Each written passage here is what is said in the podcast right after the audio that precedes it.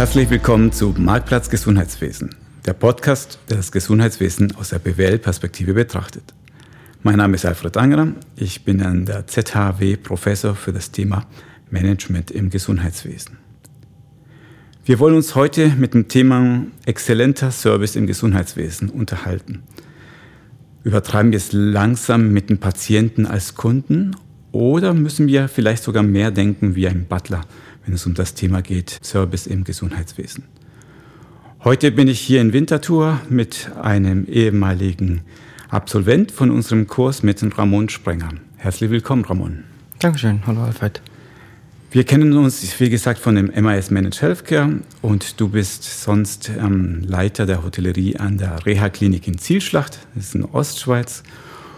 Und was dich natürlich noch besonders macht, ist, du hast eine Ausbildung zum Butler gemacht und bist sogar inzwischen freischaffender Butler und sogar Trainer für gute Etikett. Was sind andere drei Fakten, die wir zu dir wissen sollten?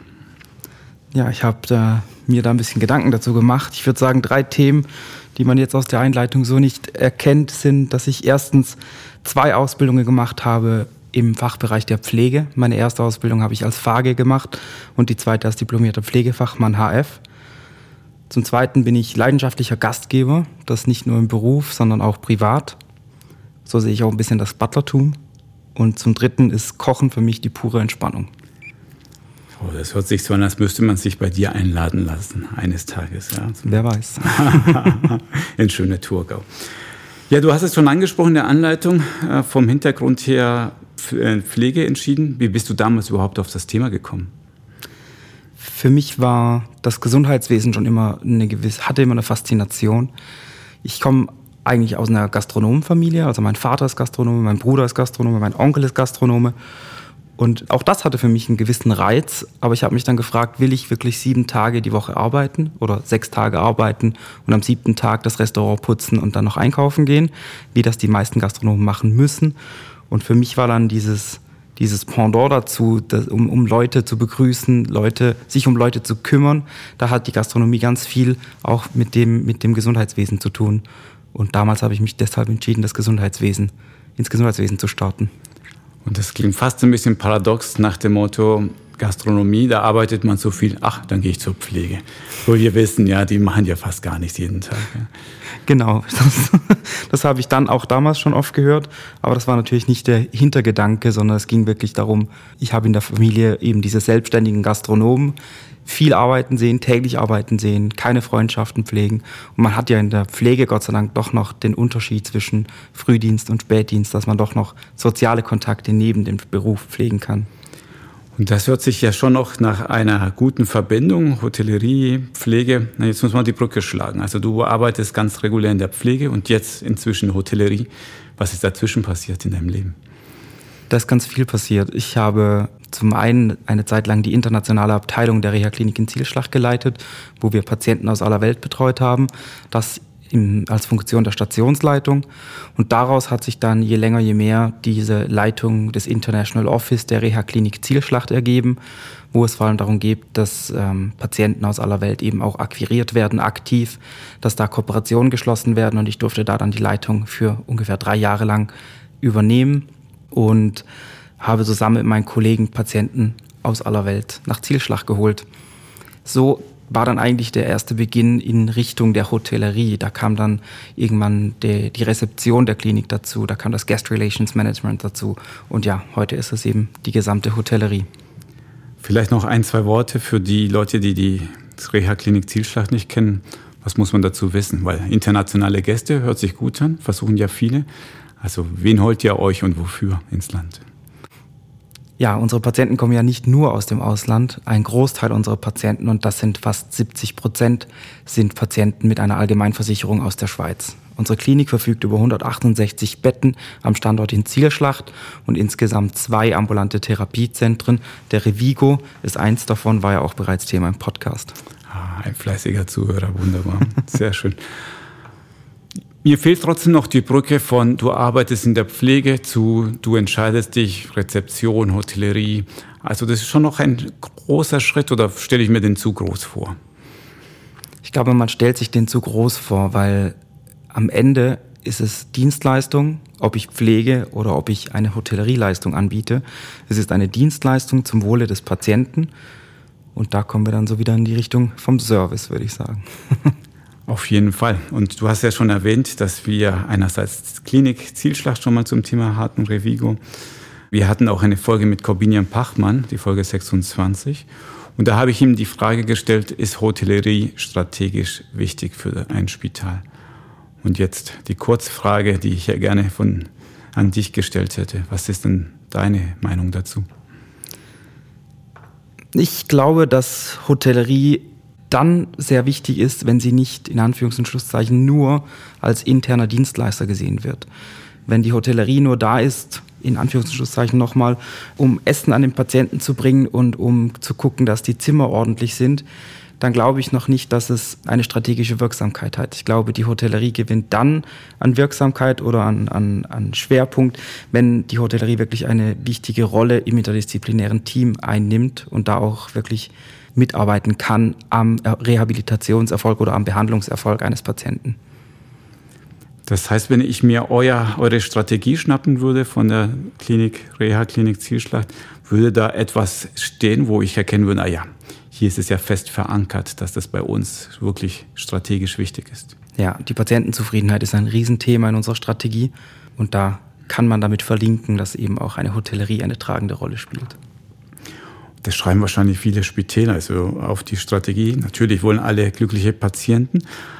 Aber was du im Vorgespräch schon erzählt hast bei euch, Neubau, ein Neubau, und da hast du noch erwähnt, ah ja, vier Sterne superior. Ja, also ihr baut nicht nur ein Spital, sondern ihr baut da etwas mehr, würde ich mal so spontan behaupten. Das ist so. Also wir haben letztes Jahr im Juni unsere Privatklinik Oasis eröffnet. Das ist ein Bau, wenn man da hineinspaziert, dann sieht das nicht aus wie eine klassische Reha-Klinik. Im Foyer oder in der Lobby dieses Traktes steht eine Bar, da ist ein Restaurant, ein à la carte Restaurant, wo wir wirklich à la Minute das Essen zubereiten können für die Patienten.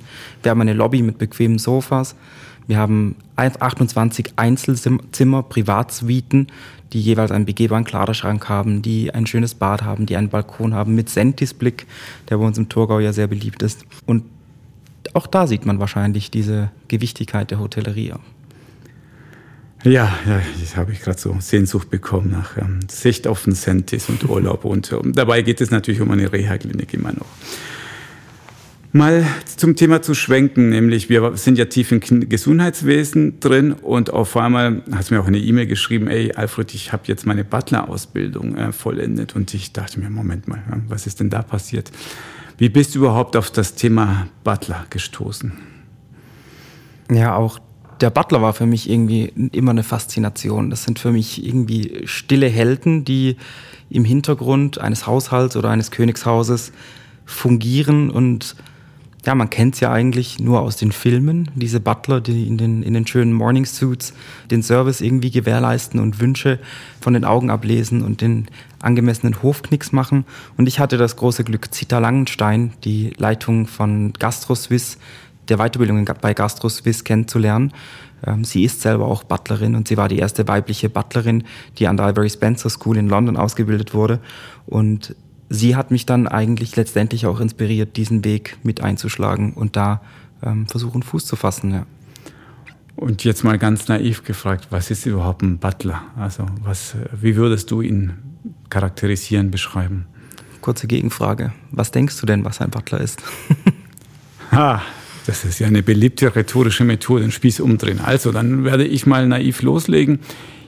Ich stelle mir vor, wie ein äh, Kellner 2.0, ja, ein Kellner mit Sonderaufgaben, mit einem vielleicht etwas andere Attitüde, mit einem vielleicht höheren Bereitschaft, äh, Dienstleistung zu erbringen und wahrscheinlich auch mit viel mehr Aufgaben als so einen klassischen, einen klassischen Kellner, den man so im Restaurant kennen würde.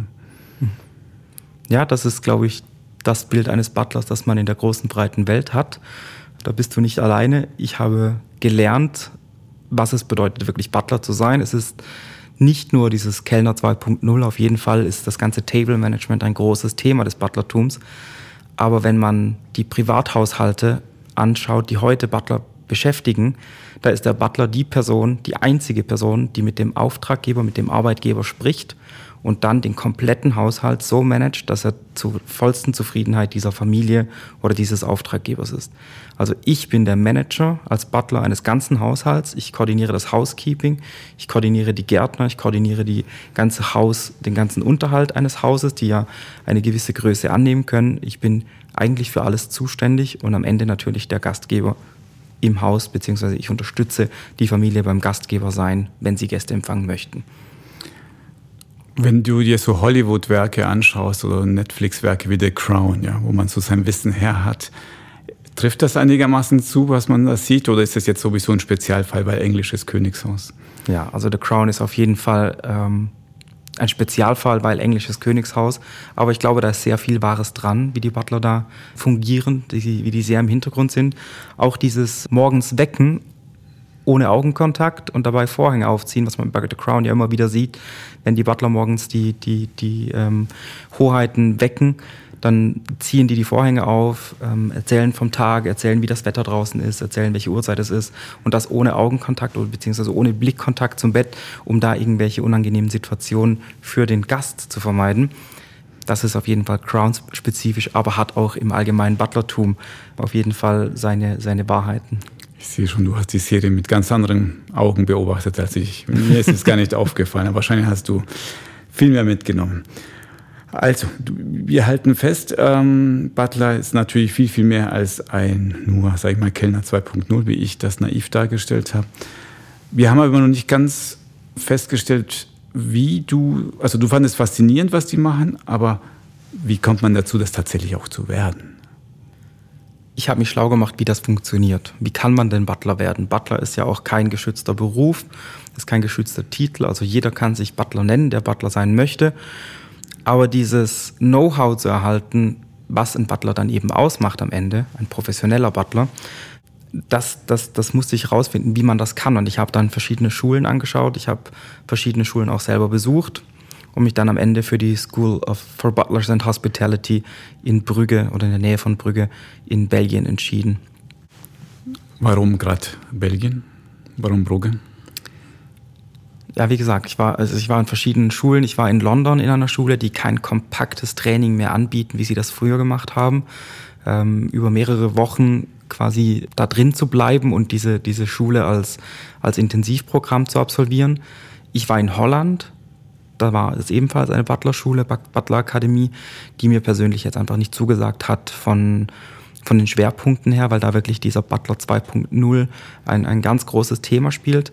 Und ich habe in Brügge mit dem, mit dem Schulleiter, mit dem Vincent Vermühlen, der da zuständig ist, wirklich eine Person gefunden, die auch mir zugehört hat, was ich denn überhaupt danach machen möchte. Weil für mich war von Anfang an klar, ich bin nicht der Butler, der danach in einen Privathaushalt geht, sondern ich brauche das Wissen, was ich auch in einem Unternehmen wie eben eine Reha-Klinik anwenden kann und da dann auch so umsetzen kann. Und da hat er mich sehr gehört und auch mit mir zusammen dann geschaut, was Inhalte sind, die für mich relevant und wichtig sind und mich auch während der Ausbildung dann dabei gefördert.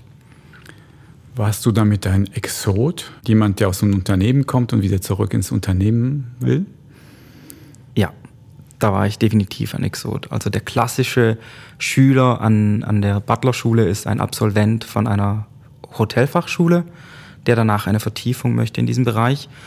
Wir hatten aber in der Klasse auch zum Beispiel eine Assistentin der Geschäftsleitung, die dann nach vier Wochen auch wieder zurück in die Schweiz ist. Die arbeitet hier in der Schweiz auch. Wir hatten eine Flight Attendant, die danach die Spezialisierung machen möchte auf, Flüg, auf Flügen.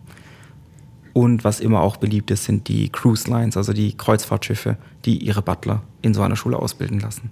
Aber mit, diesem, mit dieser Besonderheit, in ein Unternehmen zurückzugehen oder ganz besonders in eine Reha-Klinik, da war ich bisher der Einzige an dieser Schule.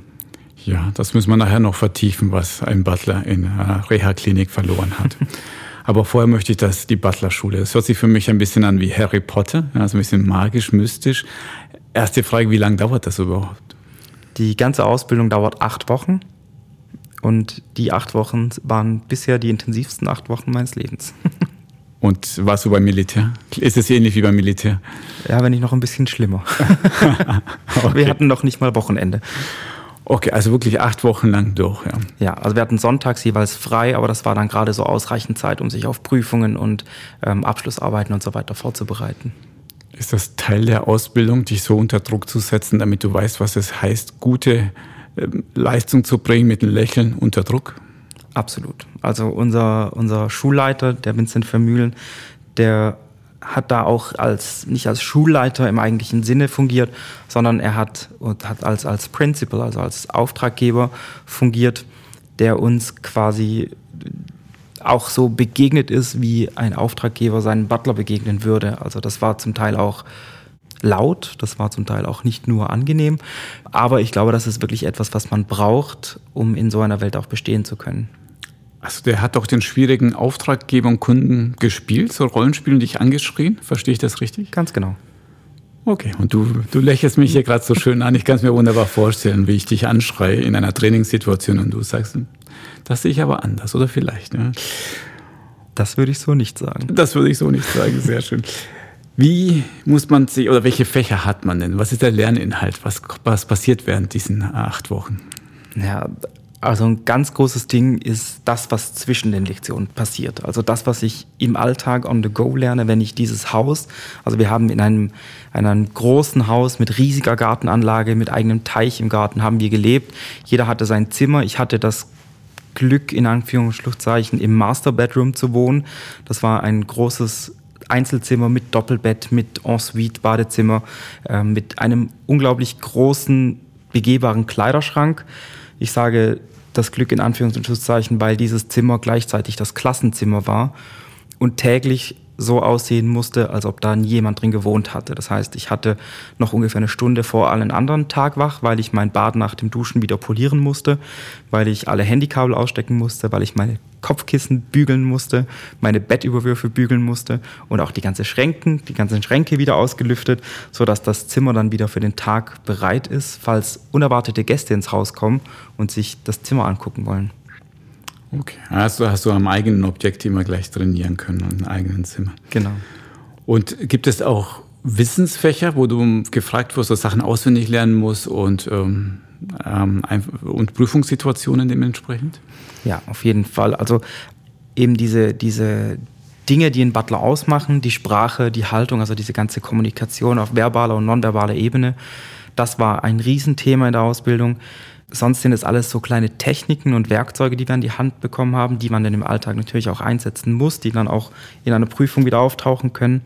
Und was natürlich dann sehr lernintensiv war, sind diese ganzen Produktekundefächer. Also nicht nur das Wissen zu, wie funktioniert Dienstleistung, sondern was ist der Wein, wie wird Wein gemacht, woher kommt Wein in allen verschiedenen Variationen, was, wie wird Wein klassifiziert, was sind die besten Weine und das kann man dann spielen mit Cognac, mit Muscheln, also mit Austern, mit Kaviar, mit Zigarren, mit irgendwelchen sonstigen High-Level-Likören ähm, oder, oder Getränken. Und dann kann das Ganze natürlich auch in diese ganze Kleiderschiene gehen. Also wie ziehe ich mich an, ähm, wie pflege ich meine Kleider, wie pflege ich die Kleider eines auf, allfälligen Auftraggebers. Wenn ich da plötzlich ein Chanel-Kleid für irgendwie 20.000 Franken in der Hand habe, wie gehe ich damit um? Wie pflege ich das? Wie wasche ich das? Auch das war Inhalt dieser Ausbildung. Ja, die Fächer kann ich mir noch gut vorstellen. Was ich mir noch nicht so richtig vorstellen kann, ist die menschliche Interaktion, die beim Butler wahrscheinlich entscheidend ist. Ja, wie begegnest du mir? Wie reagierst du auf gestresste Situationen, auf ungemütliche Auftraggeber? Sind das hauptsächlich Rollenspiele oder wie, wie vermittelt man dieses Wissen? Wir haben da eine Metapher, die mir sehr viel gebracht hat in diesem Zusammenhang oder die wir auch immer wieder wiederholt haben, ist, was für ein Tier vergleicht man denn mit einem Butler? Also was, was für ein Tier ist ein Butler quasi, wenn man jetzt in die Tierwelt hineinschaut? Hast du da eine Idee? Ein Panda-Bär. Ein Panda-Bär, das ist schön.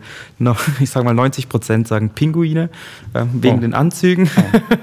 ja, wir selber sind der Meinung, dass wir Schwäne sind.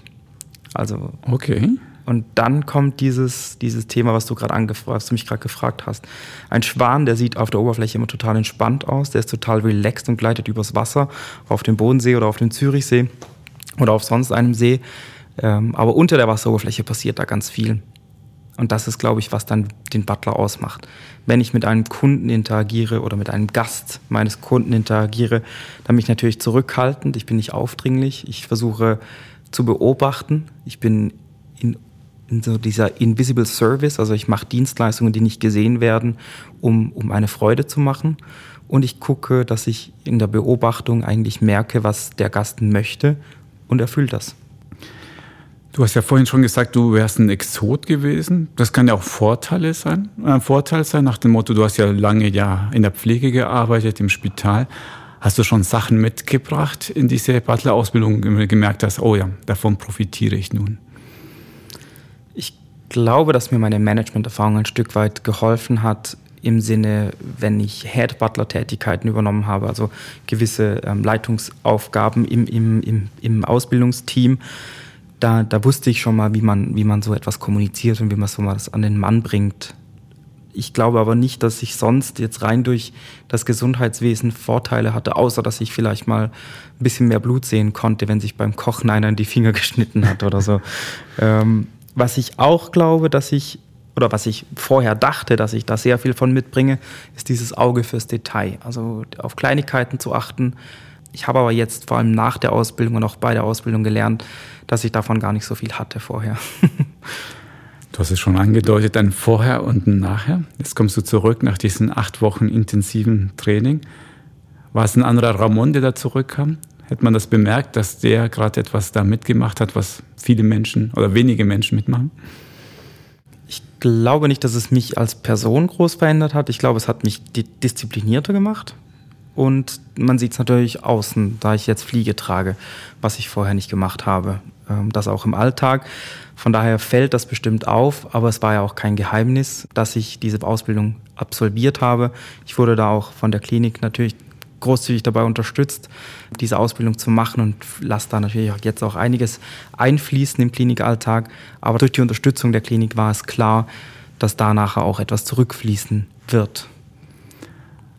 Und das finde ich noch super spannend, auch die Reaktion meiner, also einerseits der Arbeitskollegen ja, und im privaten Umfeld. War das so positiv, wie du es darstellst, oder gab es auch Leute, die sagen, Ramon, du, du hast einen Knall, du gehst und machst eine Butler-Ausbildung? Ich muss gerade schmunzeln, weil ich glaube, im Arbeitsumfeld hat sich, wenn, da, wenn so jemand gedacht hat, dann hat es mir zumindest nicht gesagt. Ähm, außer vielleicht unsere Geschäftsführerin, die immer gesagt hat, was, was fällt dir hier jetzt eigentlich wieder ein? Die dann aber am Ende, weil sie die Idee verstanden hat, auch, auch Feuer und Flamme dafür war. Im Privaten hatte ich ganz andere Reaktionen. Da war dann eher so das Thema, ich kann nie mehr mit dir an einen Tisch sitzen, weil wie soll ich, wie soll ich da, wie halte ich die Gabel, was mache ich mit der Serviette und so.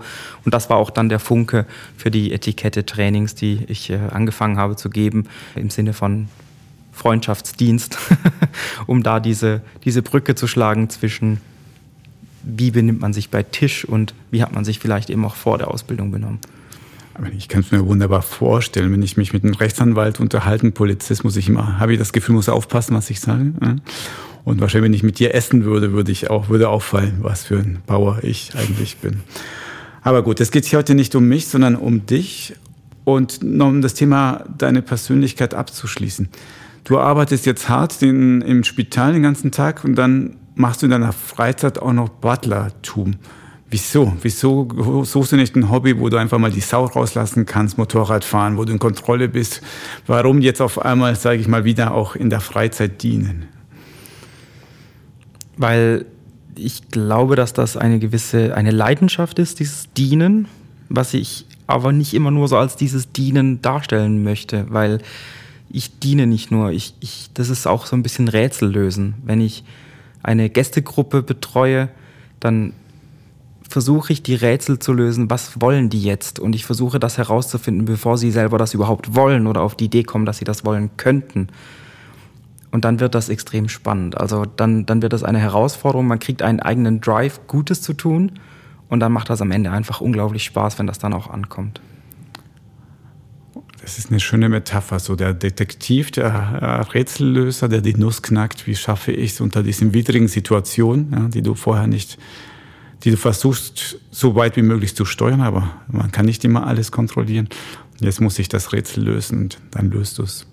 Genau, ich kann ja vielleicht noch einen kleinen Schwank aus der Ausbildung bringen. Wir haben ja versucht, diese Dienstleistung zu erlernen oder dieses Interesse an Dienstleistung. Und diese Invisible Services waren da ein ganz großes Ding. Also wie bringe ich eine Dienstleistung an einen Gast? Das war dann hat angefangen mit wir begrüßen Gäste an der Tür, wir hängen die Jacke in die Garderobe oder den Mantel, begleiten die ähm, in, in, in die Lobby oder in den, in den Wohnzimmerbereich. Da brennt ein Feuer, dann kriegen die ein Glas Champagner, setzen sich hin, haben einen schönen Abend, warten auf Gespräche und so weiter. Dann war das erste, die, die erste Idee war dann, komm, wir, wir machen die Mäntel sauber, die die uns geben und machen da irgendwas Süßes und eine Abschiedskarte in die Jackentasche, so als Gruß für nach Hause. Und so hat es angefangen, das waren so die ersten drei, vier Gäste. Und am Ende waren wir so weit, dass wir während eines Lunchs, da hatten wir Geschäftsführer von verschiedenen Unternehmen zum Mittagessen in der Schule, wir hatten auch immer wieder Live-Gäste da, und während die den Lunch gegessen haben, während ein Team quasi die Küche und den Service gemacht hat, hat das andere Team draußen die Autos geputzt. Und zwar innen und außen aufpoliert, hat dann Wasserflaschen in den Autos drapiert, hat ähm, eine kleine, eine kleine Take-Home-Message reingelegt und noch so, so Minz für, die, für den frischen Atem nach der Ankunft. Also das war so das, die, die, die Spanne, wo es hinging von, von ich möchte mich selber toppen in dieser optimalen Dienstleistung oder diesen, dieser riesengroßen Dienstleistung.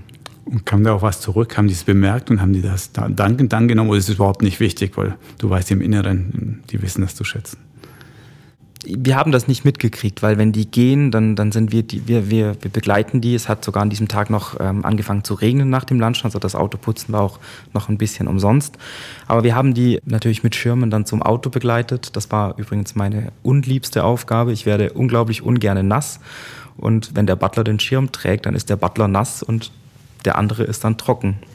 Zudem tragen wir ähm, Baumwollhandschuhe, die dann an der Autotür, natürlich wo Wasser hängt, auch richtig schön durchgesuppt werden. Und wenn man da vor dem Dinner eine Autotür aufmacht, dann sind die Handschuhe für den Rest des Abends auch richtig schön klamm. Man muss dann einfach damit leben. Auf jeden Fall, ähm, wenn man die Leute zum Auto begleitet, macht man die Tür auf, die setzen sich rein, wir machen die Tür zu und dann verabschieden wir uns ohne nochmal einen Blick zurückzusetzen, beziehungsweise wir stehen, stellen uns zurück an die Haustür, warten, bis der Gast den Hof verlassen hat und da ist nicht mehr viel Interaktion oder Dankeschön danach. Was mal wieder, immer mal wieder vorgekommen ist, dass Gäste ein Trinkgeld dagelassen haben. Sehr gut. Ein Trinkgeld in dem Kreisen ist irgendwas fünf- bis sechsstelliges. Nein, so schlimm war es nicht. Aber wichtig, Trinkgeld in Privathaushalten, falls jemand mal in Versuchung kommen sollte, einem Butler in einen Privathaushalt Trinkgeld zu geben, das darf man nie unverpackt machen. No-Go. Achso, ah, nein, es geht schon, aber nicht unverpackt. Okay. Genau. Das heißt Umschlag. Ja. Dezenter Umschlag, wenigstens. Ja. Dann lasst uns mal diesen Schritt jetzt mal wagen, den großen Schritt von dem Butlertum zum Spital. Und ich möchte jetzt erstmal ein Klischee aus dem Weg räumen, denn wir haben ja ungefähr ein Drittel der Zuhörer aus Deutschland und die hören Ayaka, Reha-Klinik Schweiz für ausländische Gäste, idyllisch gelegen. Ja. Natürlich lässt sich das eins zu eins übertragen, wenn ich jetzt meine Scheichs aus dem Nahen Osten habe, die eh jeden Tag x tausend Franken bezahlen.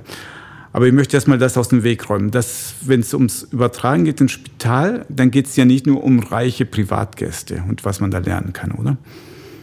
Nein, ich glaube, dass auch in Deutschland viele Kliniken eine Leitung in der Hotellerie haben, die bemüht ist, Dienstleistungen an den Patienten zu optimieren und auch das Erlebnis des Patienten zu verbessern. Und ich glaube nicht, dass das etwas besonders Teures ist oder besonders viel Personaleinsatz braucht. Ich bin der festen Überzeugung, dass Dienstleistung vor allem darauf baut, wie ich an den Patienten herantrete und wie ich den Patienten als Ganzes betrachte. Ich habe eine, eine Take-Home-Message, die mich wahnsinnig beeindruckt hat, wo ich versucht habe, dieses Butlertum eigentlich äh, in, in eine Klinik zu übertragen und, und dann aber auch unseren Mitarbeitern in der Klinik verständlich zu machen, wie muss ich diese Dienstleistung, die wir erbringen, betrachten, damit ich das auch mit dieser, mit dieser Hingabe machen kann, wie ich das zum Beispiel im Privathaushalt machen kann oder wenn ich sonst irgendwo arbeite. Und da war für mich so ein Satz, den ich dann irgendwann für mich gebastelt habe, dass Rehabilitation oder eine Dienstleistung im Gesundheitswesen, das ist keine Dienstleistung oder ein Service, wie wir den ganz oft nennen, sondern das ist ein unvergessliches Leben, unvergessliches Erlebnis, was ein Leben verändert. Also man muss sich bewusst sein, dass jeder Eingriff, jeder Spitalaufenthalt ist für den Rest des Lebens ein Thema. Und ich bin Teil davon. Wie cool ist das denn? Das lässt mich jetzt ein bisschen baff, weil so habe ich es noch nie betrachtet. Ja. Vielleicht sollte ich über meine Vorlesung auch so nachdenken. Ja, ich warte Leute, die zu mir kommen. Nein, aber Spaß beiseite. Also, ich komme ins Spital. Das ist natürlich eine besondere Situation. Selten angenehm, meistens eine unangenehme Situation, in der ich mich befinde. Deswegen gehe ich ja zum Spital. Und was genau verändert sich jetzt, wenn ich praktisch zu dir komme und dein Team, der diese Ausbildung hinter sich hat? Worauf achtet ihr? Was passiert denn da konkret, wenn man dieses Butler, diese Butler-Philosophie in sich trägt? Wie gesagt, wir haben da so einen kleinen Werkzeugkasten erhalten oder auch mitgenommen, den habe ich auch selber mitgenommen. Ein großes Ding ist die Sprache. Wie kommuniziere ich? Man kann mit Sprache einen unglaublichen Mehrwert erzielen, indem man Sprache ganz gezielt anwendet. Ähm, in der Ausbildung war das so, wir hatten vier verbotene Worte. Das war yes, no, no problem und okay. Oh, und warum? Warum sind die verboten? Sobald ich anfange, Dinge, die ich hundertmal oder tausendmal am Tag sage, zu verbieten, mache ich mir Gedanken, was ich sonst sagen kann. Und ich überlege mir jeden Satz, bevor ich ihn sage. Okay, schon versagt. Das heißt, ihr habt, das waren nicht, weil es böse Wörter sind, yes und no und okay, sondern einfach damit man drüber nachdenkt, bei jedes Mal, wenn man antwortet. Genau, also okay ist ja eigentlich nein, kein böses Wort, aber es hat einen ganz komischen Ursprung und es hat eigentlich in der Alltagssprache nichts zu suchen. Weißt du, woher das kommt? Da gab es, glaube ich, verschiedene Theorien mit Wahlkämpfen und Co. Aber erzähl mir mal ja, deine genau, Version. Also die, die ich kenne oder kennengelernt habe, war die Theorie mit der Kommunikation zwischen den Schützengräben, um zu kommunizieren, dass es Zero Kills, also okay. Es gibt Zero Kills. Ich mache ein O mit Daumen und Zeigefinger und ein K mit Zeigefinger und Mittelfinger, um zu symbolisieren, wir haben keine Toten im Schützengraben.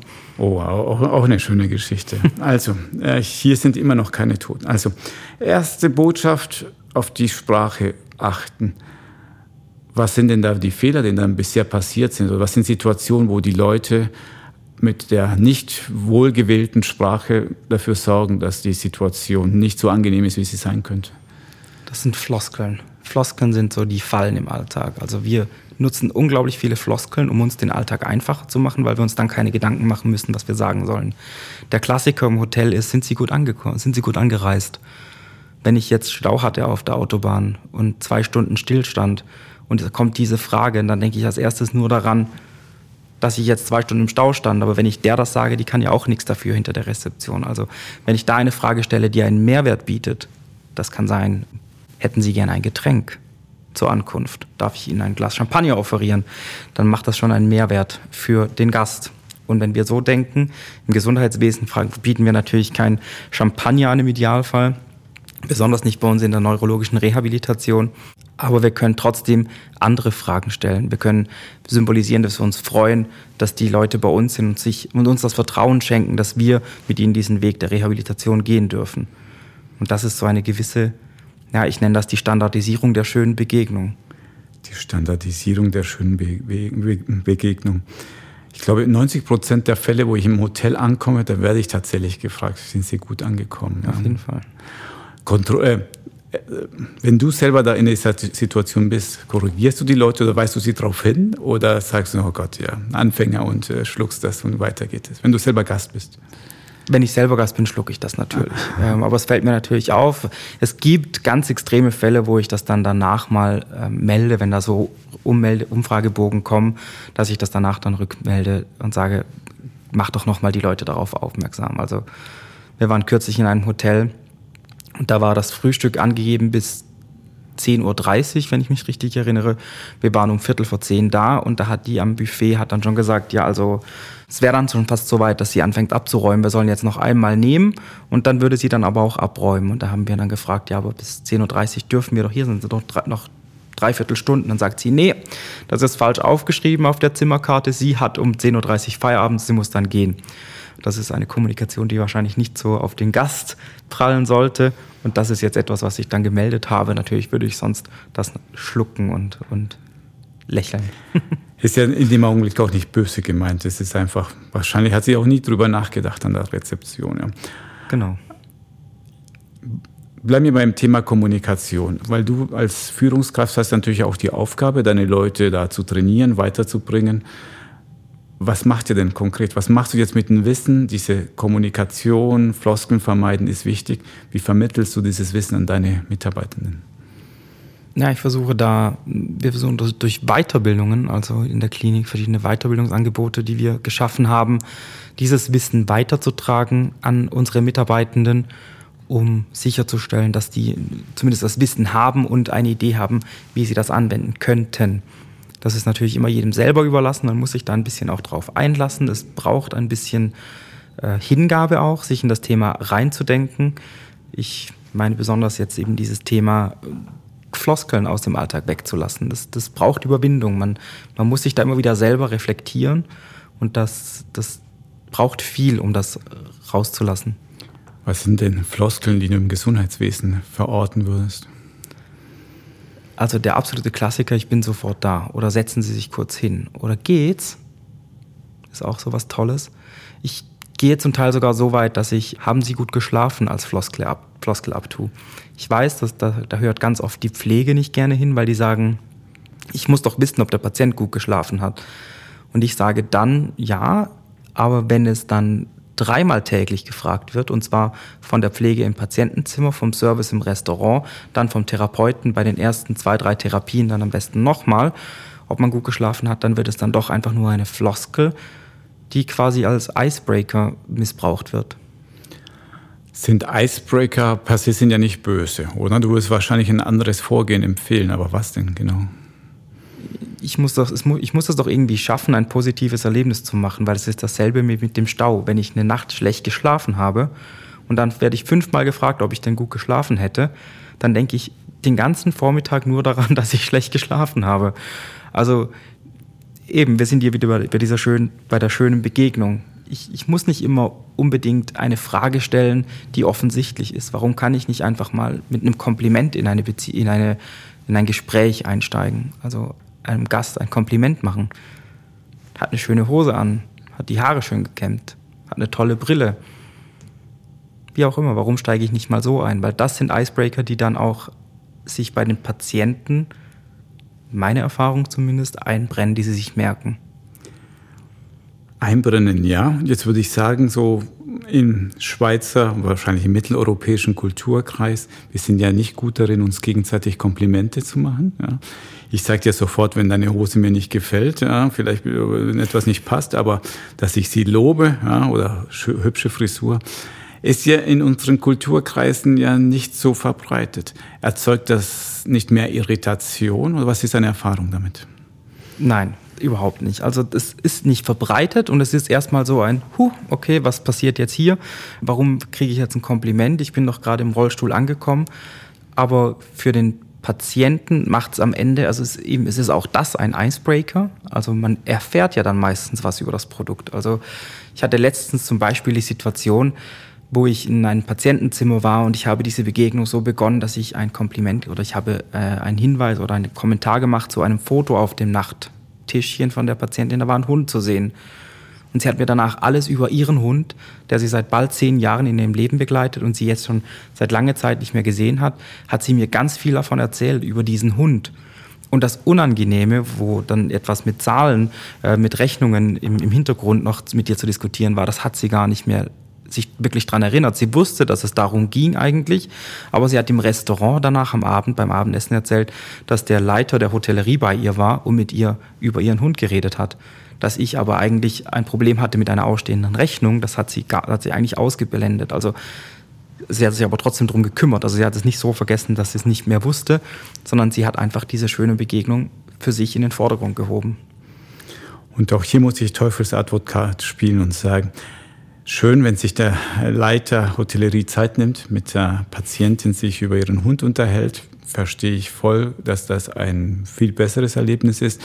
Aber Ramon, wir haben doch keine Zeit. Wir haben noch 20 Patienten. Wir müssen noch das und das machen. Ich habe keine Zeit, mich mit den Patienten dann nett zu unterhalten, sogar Komplimente zu machen.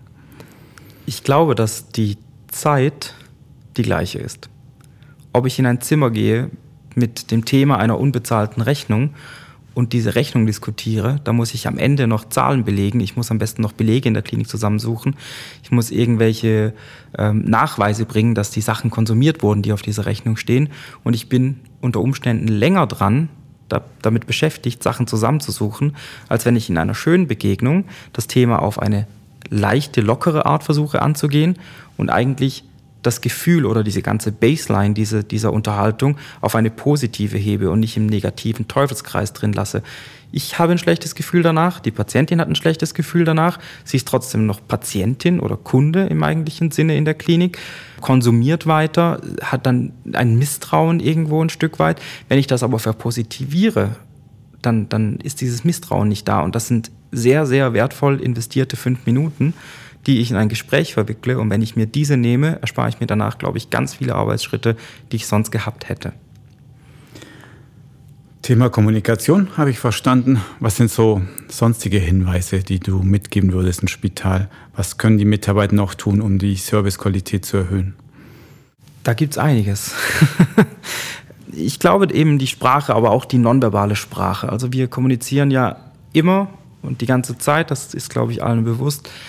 Aber gerade im Alltag vergisst man das oft, wenn man zum Beispiel sich auf irgendeinem Korridor unterhält.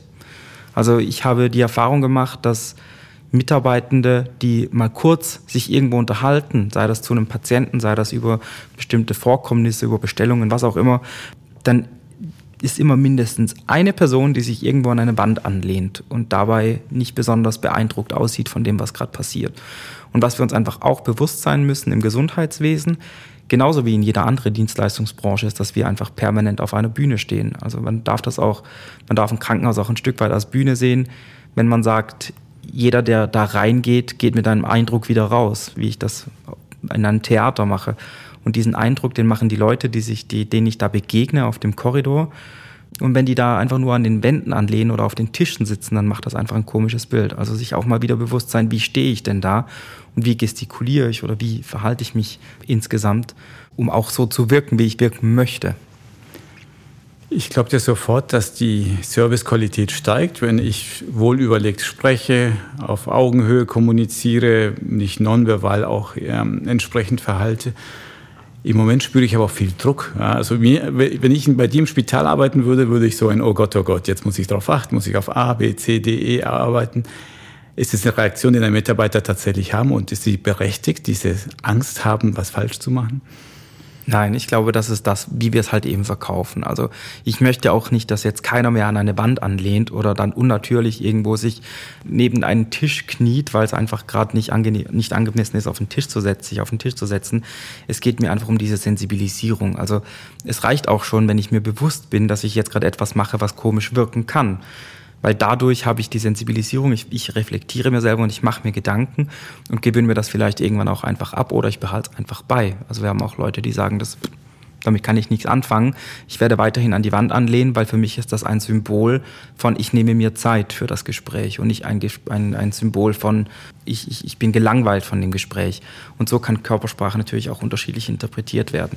Ich glaube, wenn wir so weit kommen, dass wir die Körperhaltung standardisieren müssen und die Sprache standardisieren müssen, dann macht es keinen mehr eine große Freude, in einem Dienstleistungsunternehmen zu arbeiten. Und da sind wir ganz weit weg von. Also diese Standardisierung einer schönen Begegnung. Das meine ich nicht im Sinne von, wir müssen allen Menschen gleich begegnen oder jede Begegnung muss gleich sein, weil die Inhalte sind mit jedem Menschen wieder anders. Was ich damit eigentlich sagen möchte, ist, wenn wir ein Gespräch auf eine positive Art und Weise beginnen und den Icebreaker nicht in irgendwelchen Erfahrungsberichten suchen, die der Patient selber hat, die wir nicht wissen, ob sie positiv oder negativ sind, wenn wir dann mit etwas Positivem starten, wird die Basis auf eine ganz andere Ebene gehoben schon mal als Baseline und das macht es einfacher. Also ich habe, wenn ich noch aus einer Interaktion mit einem Menschen, sei das ein Patient oder ein Mitarbeiter oder ein Kunde, herausgehe und das war ein Teufelskreis, ein Druckkreis, wo wir dauernd um dieselben Themen geredet haben und da zu keinem, keinem grünen Punkt gekommen sind, gehe ich doch mit einem ganz anderen Gefühl raus, als wenn ich irgendwie das Gefühl habe, ich habe dem Gegenüber was Gutes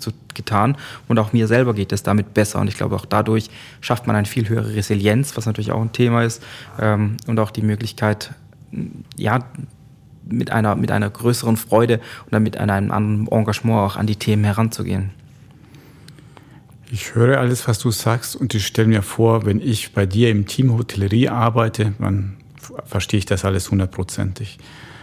Jetzt, das ist ein Spital natürlich noch viele andere Berufsgruppen, ja, vom Pflege über Therapeuten, Ärzte, administratives Personal. Erreichst du auch die anderen Berufsgruppen oder bleibt es in deiner Blase, Hotellerieblase, diese Botschaften? Nein, wir erreichen, also ich erreiche die auch. Wir hatten jetzt gerade letzte Woche war unser, unser Management-Workshop, wo ich diese Themen gerade vorgestellt habe, diesen Werkzeugkasten. Und da ist wirklich auch die Idee, das in der ganzen Klinik natürlich zu verbreiten. Wenn ich in der Leitungsfunktion bin eines Spitals und sage, meine Mitarbeiter sollen dort einen Workshop besuchen beim Ramon, finde ich das super. Ah, aus der Führungssicht, aber jetzt aus der Sicht des Mitarbeitenden, des Physiotherapeuten, Arzt, sitzen die gerne bei dir? Kommen die freiwillig? Zwingt man sie, eure, deine Kurse zu besuchen? Nein, die kommen freiwillig. Also wir haben, wir haben gewisse Module, die als Pflichtmodul angeboten werden, aber nicht für alle Berufsgruppen, sondern wirklich für die, die an der Front sind beim Patienten. Also vor allem, ich sage jetzt mal, ähm, junge Lernende, die gerade in den Beruf einsteigen und Hotellerie natürlich, da haben wir Pflichtmodule. Bei der Pflege, bei den Therapeuten sind das keine Pflichtmodule. Da hätten wir, das hätten wir natürlich gerne, aber das Ziel ist natürlich, dass die Angebote so attraktiv auch sind, dass die Leute auch gerne kommen wollen. Ich versuche die Workshops nicht so aufzubauen, dass ich vorne stehe und sage, ihr müsst und ihr müsst und ihr müsst und ihr müsst, sondern ich versuche aufzubauen über eine Metapher, wie wir eben diese Dienstleistung sehen, diesen Satz, den ich vorher gesagt habe. Und ich vergleiche die Klinik mit einem Disney World. Also ich vergleiche einen Happy Place mit einem eigentlichen Sad Place oder einem unangenehmen Place und vergleiche einzelne Situationen, ob dich im Disneyland Mickey Mouse begrüßt oder ob dich in Klinik eine Guest Relation Managerin begrüßt. Im Endeffekt ist es eine Begrüßung und, und, und so eigentlich diese Metapher aufbauen oder diesen, diesen Leitsatz aufbauen, dass wir eben unvergessliche Momente schaffen in dieser Klinik und da ein Teil von sind. Das, glaube ich, macht ganz viel aus und dann bin ich auch überzeugt, dass viele unserer Mitarbeitenden nicht nur Kompetenzen haben äh, aus ihren Ausbildungen und das auch umsetzen wollen, sondern dass sie das dann eben auch machen und auch das mit ganz viel Engagement machen. Also wir erleben in der Klinik ganz oft, dass Mitarbeitende da wirklich einen, einen Drive haben, auch diese extra Meile zu gehen. Freiwillig habe ich verstanden. Ähm, dadurch hast du natürlich so eine positive Bias. Das sind die Ärzte, die zu dir kommen, das sind ja auch die, die offen sind für solche Geschichten. Aber kriegst du auch Widerstand oder auch nur äh, hinter vorgehaltener Hand zum Thema, nee, was sich da die Klinikleitung wieder ausgedacht hat, die spinnen doch.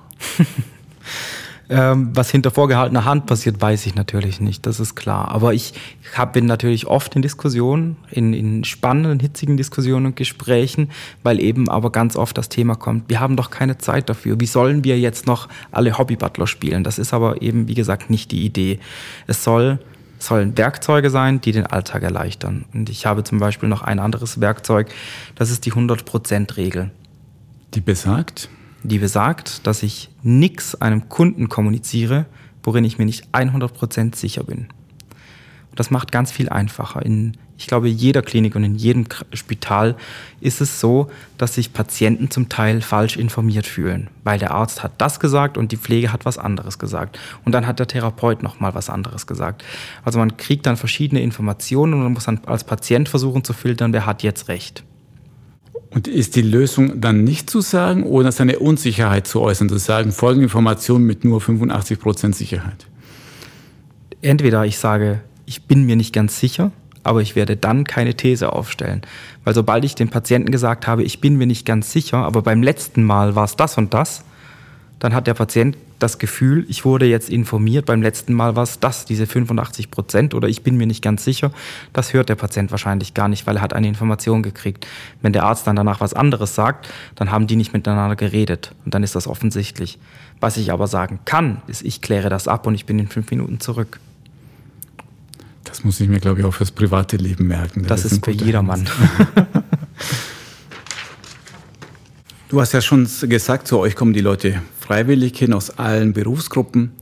Aber trotzdem möchte ich etwas zum Thema Klischees hören. Ja. Stimmt es, dass manche Berufsgruppen vielleicht überrepräsentiert sind in deinen Kursen, eher kommen oder bestimmte Altersgruppen oder Geschlechter?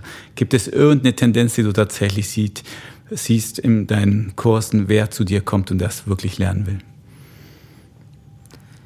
Das kann ich so jetzt eigentlich gar nicht beantworten, weil die es gibt jetzt nicht eine klare Tendenz, die sagt, es kommen jetzt mehr Frauen oder es kommen mehr Männer, weil das ist im Gesundheitswesen schon mal grundlegend sind das zwei verschiedene ähm, Geschlechtergruppen, die, die unterschiedlich stark vertreten sind, auch im Gesundheitswesen.